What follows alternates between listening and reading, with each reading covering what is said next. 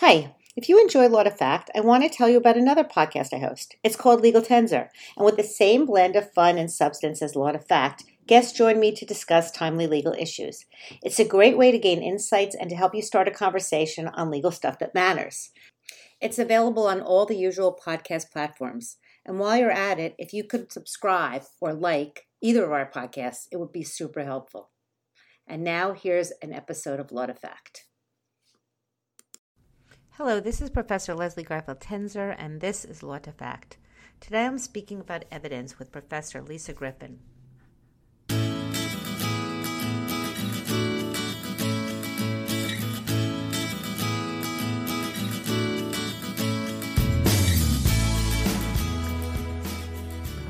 In this episode, I speak with Professor Lisa Griffin, professor of law at the Elisabeth Haub School of Law, where she teaches, among other things, criminal procedure, evidence, and interviewing, counseling and negotiation. In this episode, Professor Griffin walks you through the special relevance rules 403 through 415. She talks about when to know whether something's relevant and when to understand whether a particular piece of evidence is admissible in a court of law. And there's an Easter egg at the end of this conversation where she really nicely explains how to evaluate the admissibility of evidence for purposes of an exam. Enjoy. So let's talk about evidence. Okay. And what are we talking about today? We're talking about relevance, but more specifically about the special relevance rules that are in the Federal Rules of Evidence, going from 403 through 415. All right, so let's start at the very beginning. I always like to sing the sound of music. We're starting at the very beginning. Um, just place me in relevance. I, evidence is not my thing. One of the first things we address in, in evidence uh, are the rules that um, allow in evidence, that require that evidence be relevant. Uh, if evidence isn't relevant, it can't come in. It's the most basic rule of evidence. Uh, but under the federal rules, it's a very low standard.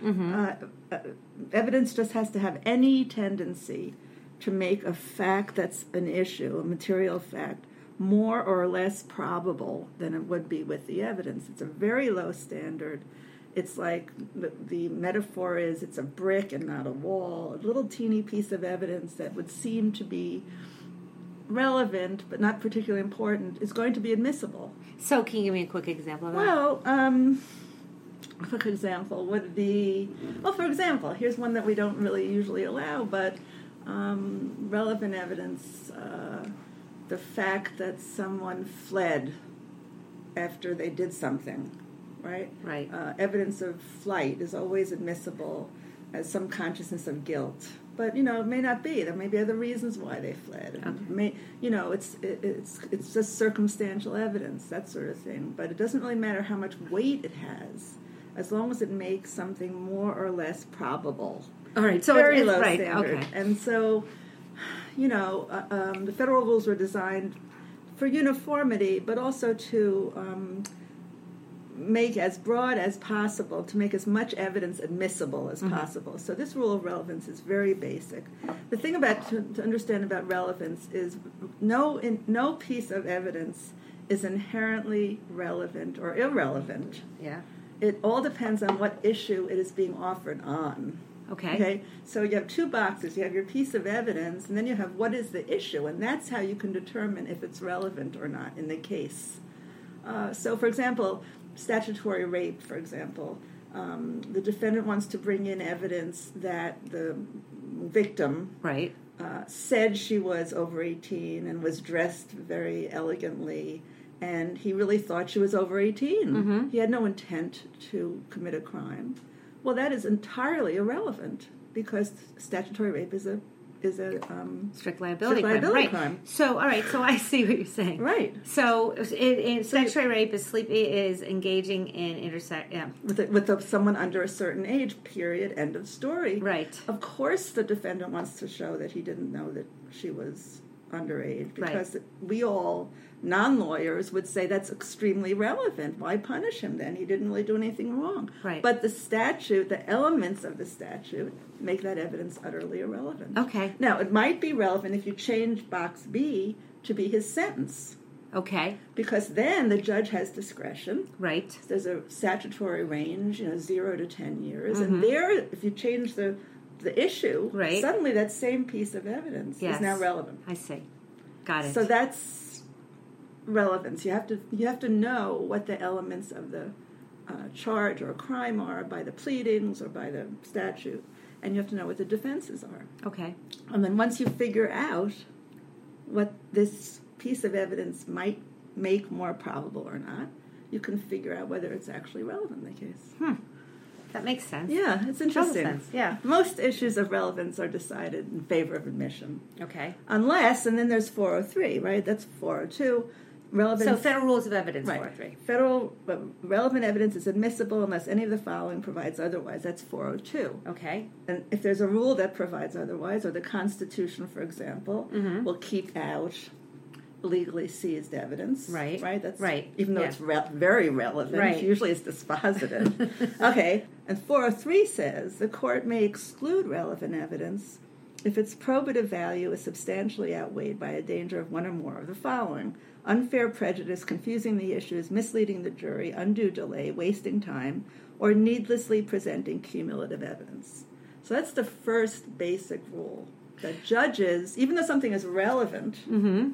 and would be admissible, a judge has discretion to keep it out if the judge thinks it's going to lead to a, a verdict on the wrong basis, like it's going to be an, lead to an emotional response from the jury, like photographs, for Right. example, bloody photographs, autopsy photographs.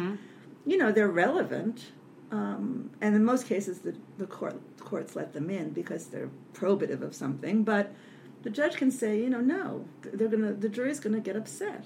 The, the jury's going to end up convicting your client because they're terror they're horrified by what this what happened, not because they think there's proof beyond a reasonable doubt of the defendant's guilt. And same with accidents, right? Yeah. I mean, you have an accident victim in a in a car, you know, negligence case. The judges are going to let them in, but the judge has the power to say too prejudicial. It's going to upset the jury, or it's cumulative. We had enough, or we had the medical examiner testify. We don't need pictures. Take too long. Jury will be confused. That sort of thing. So 403 really places in the judge's almost unlimited discretion mm-hmm. how to do that. I remember that from law school. The prejudice outweighs the Right. probative value. Well, I remember that line. Probative value has to be substantially mm-hmm. outweighed by the danger of prejudice. Right. And the most frequently cited danger is that it will lead to a, an unreliable result because the jury will be deciding on the wrong grounds. And that's like that's in the hands of the judges, so it's a Right. little subjective on the part of the judge, subject to appeal on reverse, Totally. right? Except that these things almost will almost never be reversed because the judge has such broad discretion and the court appellate court has to find abuse of discretion and it's almost never going to happen. okay. Evidence has to be relevant, Mm-hmm. but the judge has a broad discretion to keep it out if if it's going to cause a problem. Okay. All right, but then we have the rest of the section four of the rules, um, which all of which are sort of can sort of be thought of as um, specific applications of 403, Okay. recurring patterns of evidence. And I think the reason that they broke this down, instead of just saying to the judge 403, you know, you decide if its probative value is outweighed, is that these recur often enough that they wanted predictability. Okay. They wanted the parties to know if you bring in this kind of character evidence, mm-hmm. this is it will be it will be allowed or it won't be allowed. If you bring in evidence of habit, it will be allowed or it won't be allowed, as opposed to leaving it up to this very broad 403 discretion.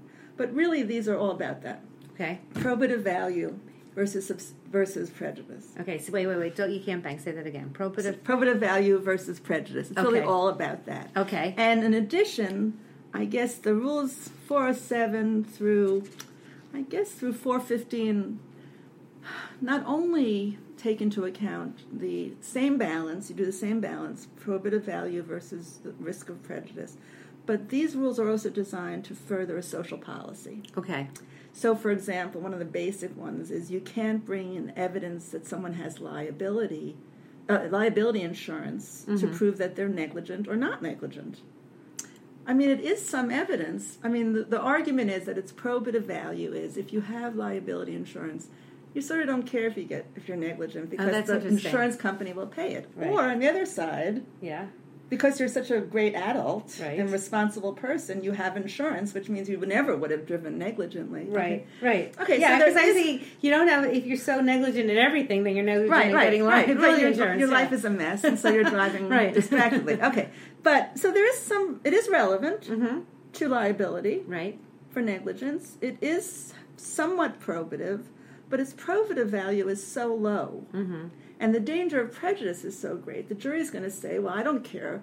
Whether he was negligent or not, the insurance company is paying. Let's give this poor plaintiff some money. Right. Right? Yeah. In other words, it's going to be overweighed Got it. by the jury. That's the kind of undue prejudice we don't want to allow. But in addition, we want to encourage people to get insurance. Got it. It's a social good. So, in a, um, not only are you balancing pr- probative value versus prejudice mm-hmm. And avoiding the risk of prejudice, Right. you're also advancing a social good. Right. So these rules are just after you. well, It's really 407 through Mm-hmm. 415 are designed to do that.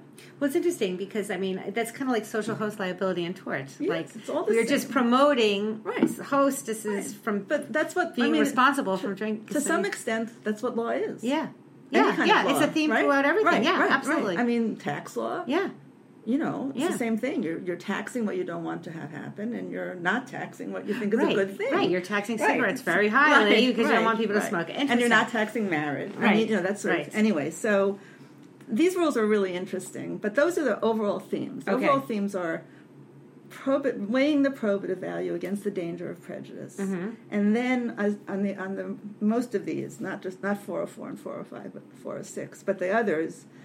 Is is this behavior something we want to encourage as a social good, Okay, like insurance? got it. okay like discussing a settlement that sort of thing so as i Right. get when i get to those you'll see that Okay. not only is it is there a risk that the jury is going to give it too much weight Mm-hmm. and it's going to lead to longer pr- process the trial is going to be extended the jury might get confused but also you know we want to encourage this behavior so if you engage in it we won't use it against you in evidence that's Right. really the argument okay so the first part is um, before we get to those character evidence um, character evidence is evidence like this. Oh, you know, the defendant, I know that I've known the defendant for years and he's very law abiding. He never would have assaulted somebody. Mm-hmm. I'm, or, you know, the, I'm, I've lived in the defendant's community for 30 years. Our kids went to school, we're on the PTA together, we go to the same church. And he's such a gentle, nonviolent person, right? That sort of Yeah. thing. Reputation or opinion Okay. uh, is character evidence. And the third kind of character evidence is specific acts, prior acts of the def- of the of a party, um, which the other side wants to use to show that the defendant has a certain certain character. Mhm. Now this was, you know, this was um, illustrated very dramatically in the Serena Williams issue Oh, with the tennis. week. Okay, the with- tennis, with tennis match. because Well, let's just. she used the word character. I would explain because people who are listening may not know what happened. Okay, so, so, this is what happened. Serena Williams, in a, to make a very long, complicated story short, she was accused of cheating.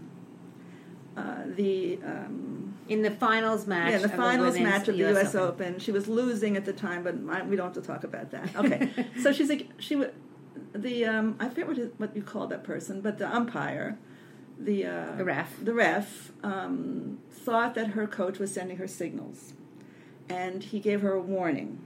Uh, I think it goes warning, point taken, then um, game. game. Game, yeah. So she got very upset. He said, "She said you're accusing me of taking signals. You're attacking my character." And when she used that word, I thought this is perfect for law students. Honestly, I thought because it's hard to figure out when a, evidence of a, of an act would really become under character evidence. Like Oh. so, what he's what she was saying was, you're accusing me of cheating, which means you're calling me a cheater, and you're saying that I am a cheater. And and this connection between prior similar acts and this character proof rule, I think, is hard to grasp. Oh, that's interesting. But that's what it is. That's the connection. There are three ways to prove character reputation, opinion, and prior specific acts.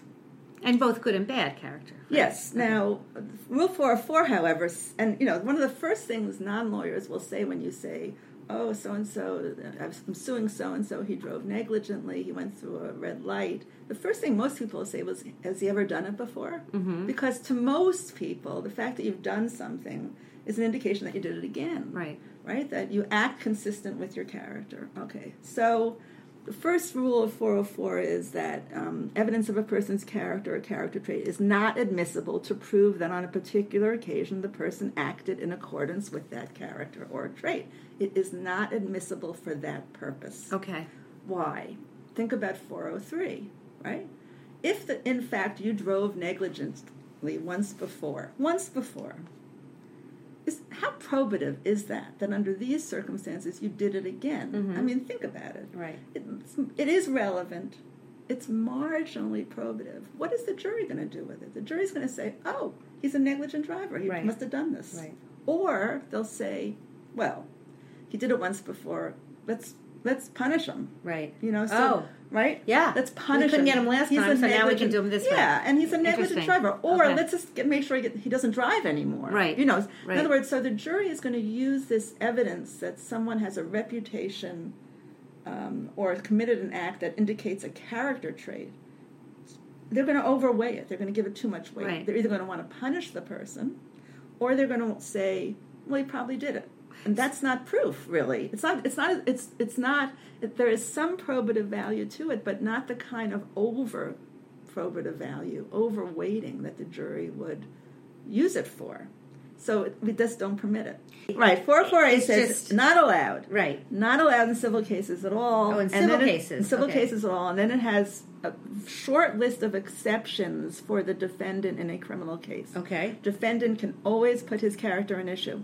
Okay, so he can bring it up. Or she can Defendant bring it up. it doesn't have to. It has to be a. It has to be a pertinent trait under the rules. So Okay. if you're charged with larceny, you can always bring in witnesses to say you're an honest person. You- Okay. You, know, or or I, kn- my opinion, he's an honest person. Or, you know, we don't allow under 404 specific prior specific acts Okay. of honesty, for example. Okay. Why? Because what would happen? Defendant brings in acts of honesty. Prosecutor brings in acts of honesty, of dishonesty. Mhm. Right now, the jury has to, is like confused. Like, do we decide whether he did those other things, Right. or are we, de- are we deciding this one? Like, what do we do with that? You know, Mhm. so so he can if, if you can bring in evidence under the exceptions of 404 A2, it has to be reputation or opinion only. So the defendant can offer evidence of his pertinent trait. Prosecutor can offer rebut it. Okay. Um, the defendant can offer evidence of a victim's pertinent trait, uh, but then the prosecutor can rebut it, and the prosecutor can offer evidence of the defendant's pertinent trait. So the classic example is um, um, in, a, in an assault or a homicide to show that the victim was the first aggressor, the defendant wants to bring in evidence that the victim has a reputation for violence. Okay.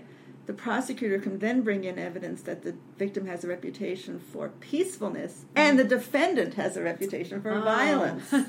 So the defendant yeah. opens the door. This is not a freebie. Okay. These, you know.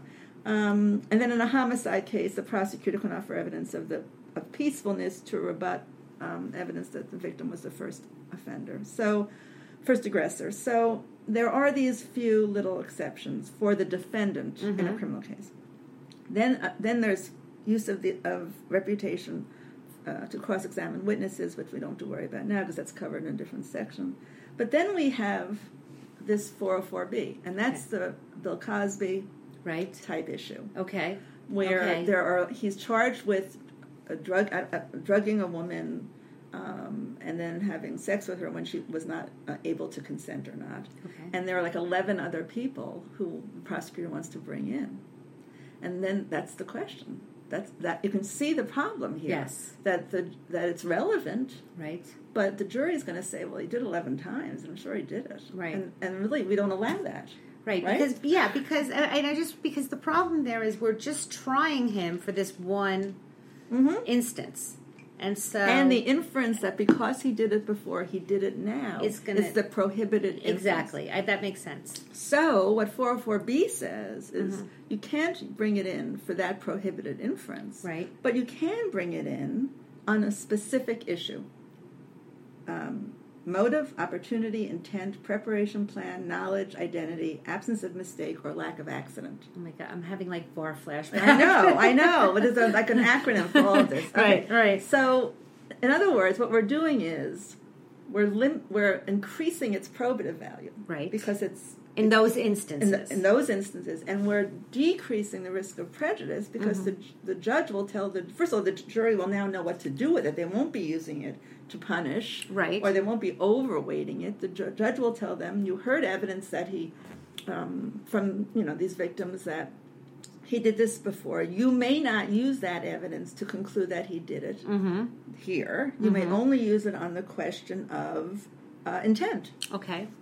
And so we, we raise the probative value by limiting it to a specific issue. It has to be probative of that issue. Correct. And we minimize the risk that jury will use it improperly by giving them a good reason to use it and telling them that reason. So that's the difference. Okay. Okay. And in that circumstance, of course, you do use prior specific acts. If the crime is what we would call a signature crime, where if someone did the prior one, he almost necessarily did this one. That would be that would come in an identity. So the classic case is the brides in the bath case from England, where um, the defendant marries five people, uh, has them sign over their property to him, and each one drowns in his bathtub.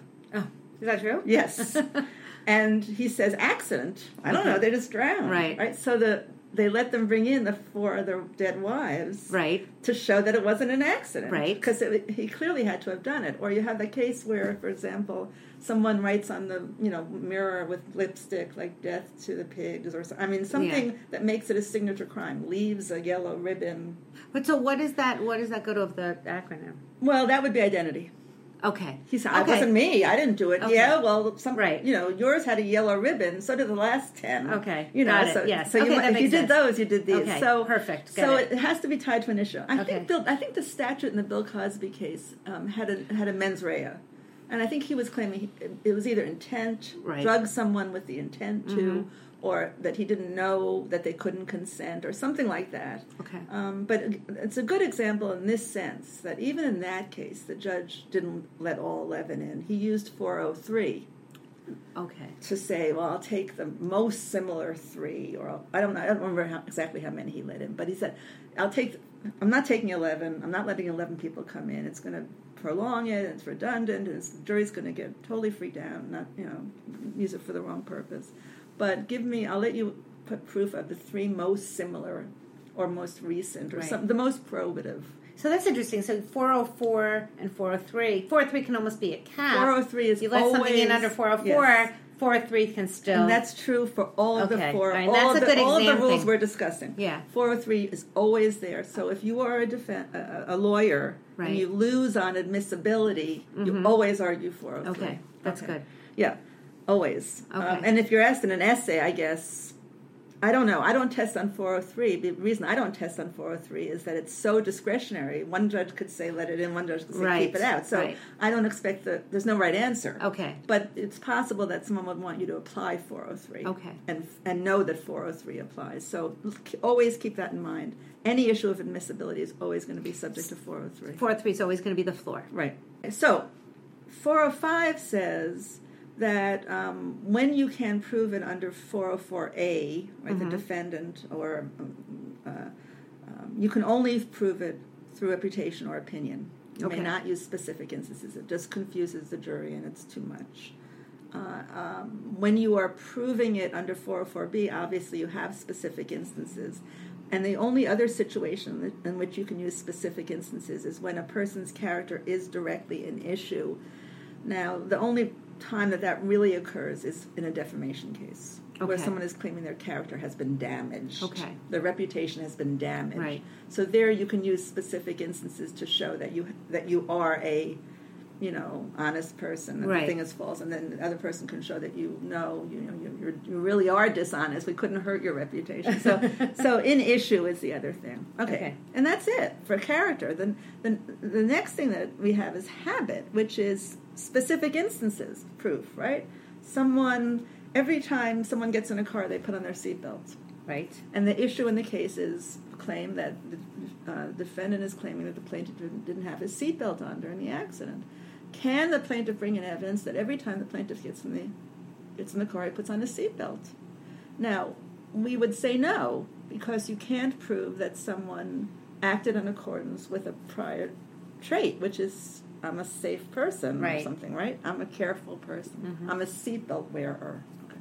But with habit, we say okay because it has. If, if you have proof that it is so repetitive, under the same circumstances, you almost invariably do this thing. Right. We allow you to bring in evidence of prior specific instances, but you have to convince the judge that it is in fact a habit. So so habit is relevant Mm-hmm. to the issue on trial. Right. You can prove, you can use prior acts Right. to prove that someone acted in accordance with it, Mm-hmm. but only if you can establish a habit.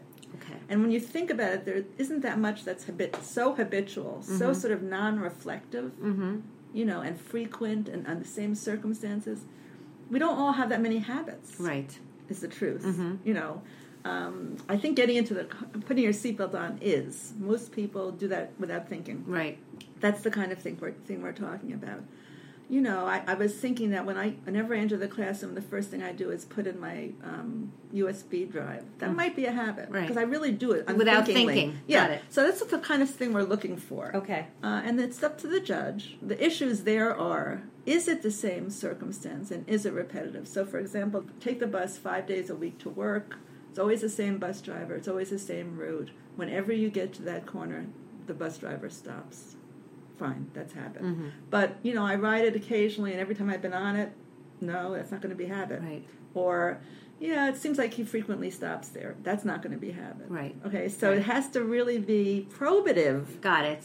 probative that this almost invariably had to happen Mhm. again, and then we allow it. Okay.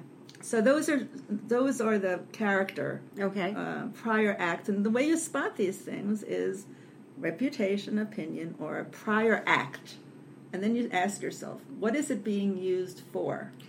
The only thing it can't be used for is to prove that someone acted in accordance with that trait. Got it. Uh, if there's a legitimate purpose, fine, and sometimes there is. Mm-hmm. Um, if it's habit, fine, but that's what you're looking for: a prior act, reputation, or opinion, and then you have to look. You know, you do your boxes really. Right. You know, what it, what could it be? What what is it being offered for? Now, frequently, either in the bar exam or in a, an exam, that will be given to you if you read carefully. Well, what do you mean? They'll say, in order to show that the, the defendant was the one who committed the crime, Oh, so that's that or- box. Right. Are Defendant claims alibi. In order to show that it was really him, that's identity. I mean, in order to show, what you're looking for is that word, that Okay. notion. In order to show what? Right. If it's being used in order to show that the defendant acted in accordance with a character trait, can't Got can't use it. So, those are the things to look for. But as I say, frequently testers will tell you, you know, in order to show that he's a negligent person, uh, uh, plaintiff wants to bring in evidence that he um, has a ticket for uh, driving too fast in the in the rain. Can't do it. Can't Right. do it to show that he's a negligent person. Right. Got it. And if you sense. want to use it to show, for example, that it was in the same place and he knows the terrain, you could do that. Right. Probably. I mean, some other purpose. You have to, and that's why it's hard for law students. They have to think of the purposes, and it's not intuitive. So it's so it's like a two step. Number one Mm-hmm. is what is this evidence being used to show, Right. and two, does this evidence show that? Right. And if it shows that for purposes, As of, long as it's not propensity. Right, You have to. They say go around the propensity box. Get around the propensity inference. If it's used to show propensity, it's not allowed. right, There's a great Zach, the, the New York- uh, Zackowitz case, people against Zackowitz, which is um, other crimes. But Zackowitz is accused of uh, attacking someone who dies because his um, this guy made a cat call at his girlfriend. This is you know 100 years ago or something. And the prosecutor wants to bring in evidence that he had guns in his home. What's that gonna right? What's the what is Right. it being used to show? Right. That's the first question. Right. What is this? Is is this character evidence? right, What is it being used to show? right, Yeah, it is character evidence. Trying to show what? That he's a violent person. Right. Or that he's a person you don't want on the street, Right. so who cares whether he did this or not? correct. And the court said can. So that would not be allowed right, in. Right. So you first figure out is it character evidence, and then what is it being used for? And if it's being used to show one of the litany Right. motive, Right. If it's used used to show one of those, then it comes then in. it can come in. and If it's not, sufficient to be habit, it can come in. okay. And if it's the defendant using it for a permitted purpose, it can come in. Otherwise, Otherwise, no. it can't. Okay, so I'm going to repeat this Right, back to you because okay. I think I totally have it. now. Okay. All right. So Yeah. one party wants to Right, introduce exactly, evidence against another exactly. party, right? And the question is: Is this evidence relevant to proving the issue at trial? Right. That's relevance. Okay, relevant. Then the question is, is it? It Once we know it's relevant, maybe Right. Then it gets to go through that. then you step, say, what right? is it being used for? Right. What is the purpose of this? That's right. Okay. I wish I had a And if there is a purpose other than proving propensity, Right. other than proving that the defendant is of such a character that he probably acted the way that he's being accused of, Right. plaintiff or defendant, Right. contributory negligence, Right. it is not admissible. Right. If there is another purpose, it's admissible. Okay. Got Likely it. to be admissible. Okay. Um, That makes sense. yeah. Makes sense. Um, so I think the hardest part is figuring out whether it's character evidence. You know, Okay. like, you know, someone all, all you have in front of you, reputation and opinion is easy, right. but you know, like Serena Williams, Right. You know, um, they want to bring in the fact that here's a perfect example that in the Open a few years ago she got into trouble again. Right. Right. Is that admissible? What's it doing there? It would probably not, be admissible. But you know what's interesting because in the public, you Right. know, the court of public Right. opinion, Right. if you read every article about Right. this incident, it's like, well, she did it before, And which that's is the problem. Right. That's why I think they have a rule against it because it is such a natural conclusion. Right. That if someone did it once, they probably did it again. That they just don't trust juries on their own not to do that. There has to be a rule that says they can't do that. And that's a good theoretical point for law students that make Right. them law students versus, Right.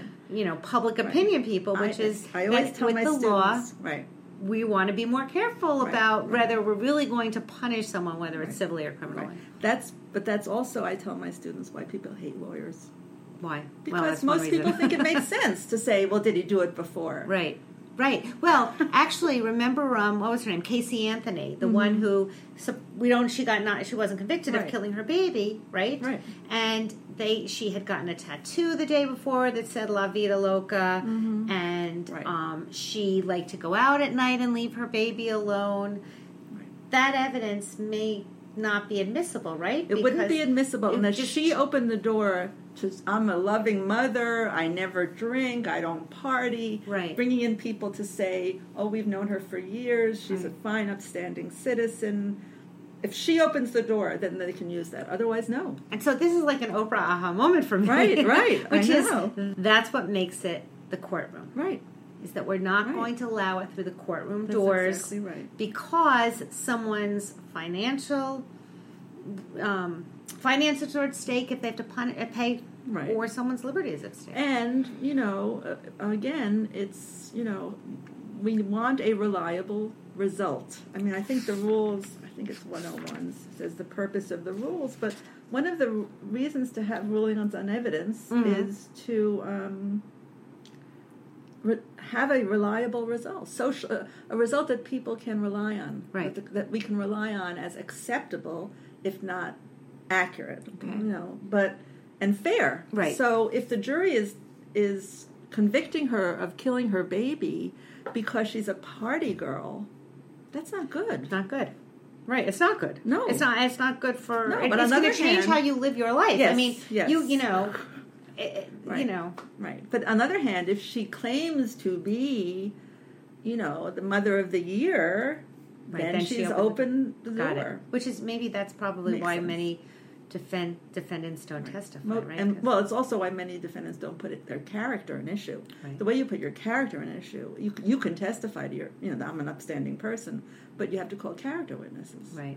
And character witnesses alone can establish a reasonable doubt. So it's powerful. Right. But once you do that, you open yourself to the other side, which Right. is, oh yeah, I've known him for years, and he's we call him Joe the liar, or you know, we call him, you know. Right. Um, so the, the, ones that are left over are are the are the other rules. I mean, for example, you know, 413, 414, 415 allows evidence in a sex abuse, sex crime case Right. of prior sexual uh, misconduct Okay. because we want that in in those cases partly because we think it's more probative because it's sort of a sexual thing syndrome but uh, psychologically more predictive that Right. someone will do it again but partly because those crimes are very very difficult to prove they almost always occur in private it's a he said she said Right. or it's a child Right. child molestation Right. and so congress said you know what we're going to allow propensity proof we're going to allow proof that this person did this before to show that they did it here So are convictions of rape allowed in and others? Yes. Oh, interesting. Yes, Okay. not only rape, but you know, um, child abuse. yeah. Well, if it's child molestation, Child- you yeah. can bring in evidence of prior child molestations. Okay. Not even convictions. Right. Just incidents. Right. And this, and if it's sexual assault of some kind, you bring in evidence of sexual assault in civil and criminal cases. So. There's an example of social good, Right. you know, but it, there's an example of, of, a, of an exception, Right. Sex crimes. Right. We which, allow which, all right, that makes sense. I Yeah. mean, so it, it, it's like it's very holistic. It is you know? holistic. Um, Well, look, that's what you want to look for. You want to look for themes. If you try to do each, if you don't have a theme that unites this all, it's hard to just know the rules. right. You know, and if you come up with something that you're not really sure, you have to think, well, is there a reason for this? You know, is there a reason for this? Right. And it's always that ba- also that balance of prejudice versus probative value. So that's really what the f- rules of four, you know, 40, 406, well, 406 have it. 407, 408, 409, 410, 411 are all about evidence that's relevant, but that is likely to be overweighed by the jury, and we want to not use this this this behavior against somebody. So, like uh, statements made in the course of trying to negotiate a settlement Okay. a dis- of, a, of a disputed claim.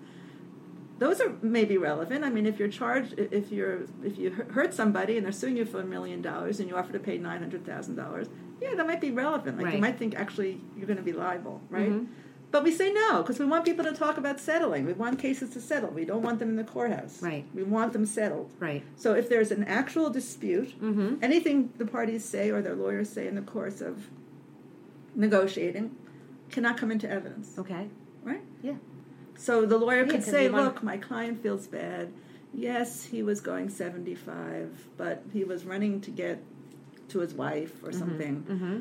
Well, would, would you take $100,000? Like all of that Right. can, can never be Yeah, because that would that would be against promoting right settlements. settlement and you know the notion is that with settlements you sort of have to talk so we protect the whole conversation whereas with medical expenses we only protect the actual offer Right.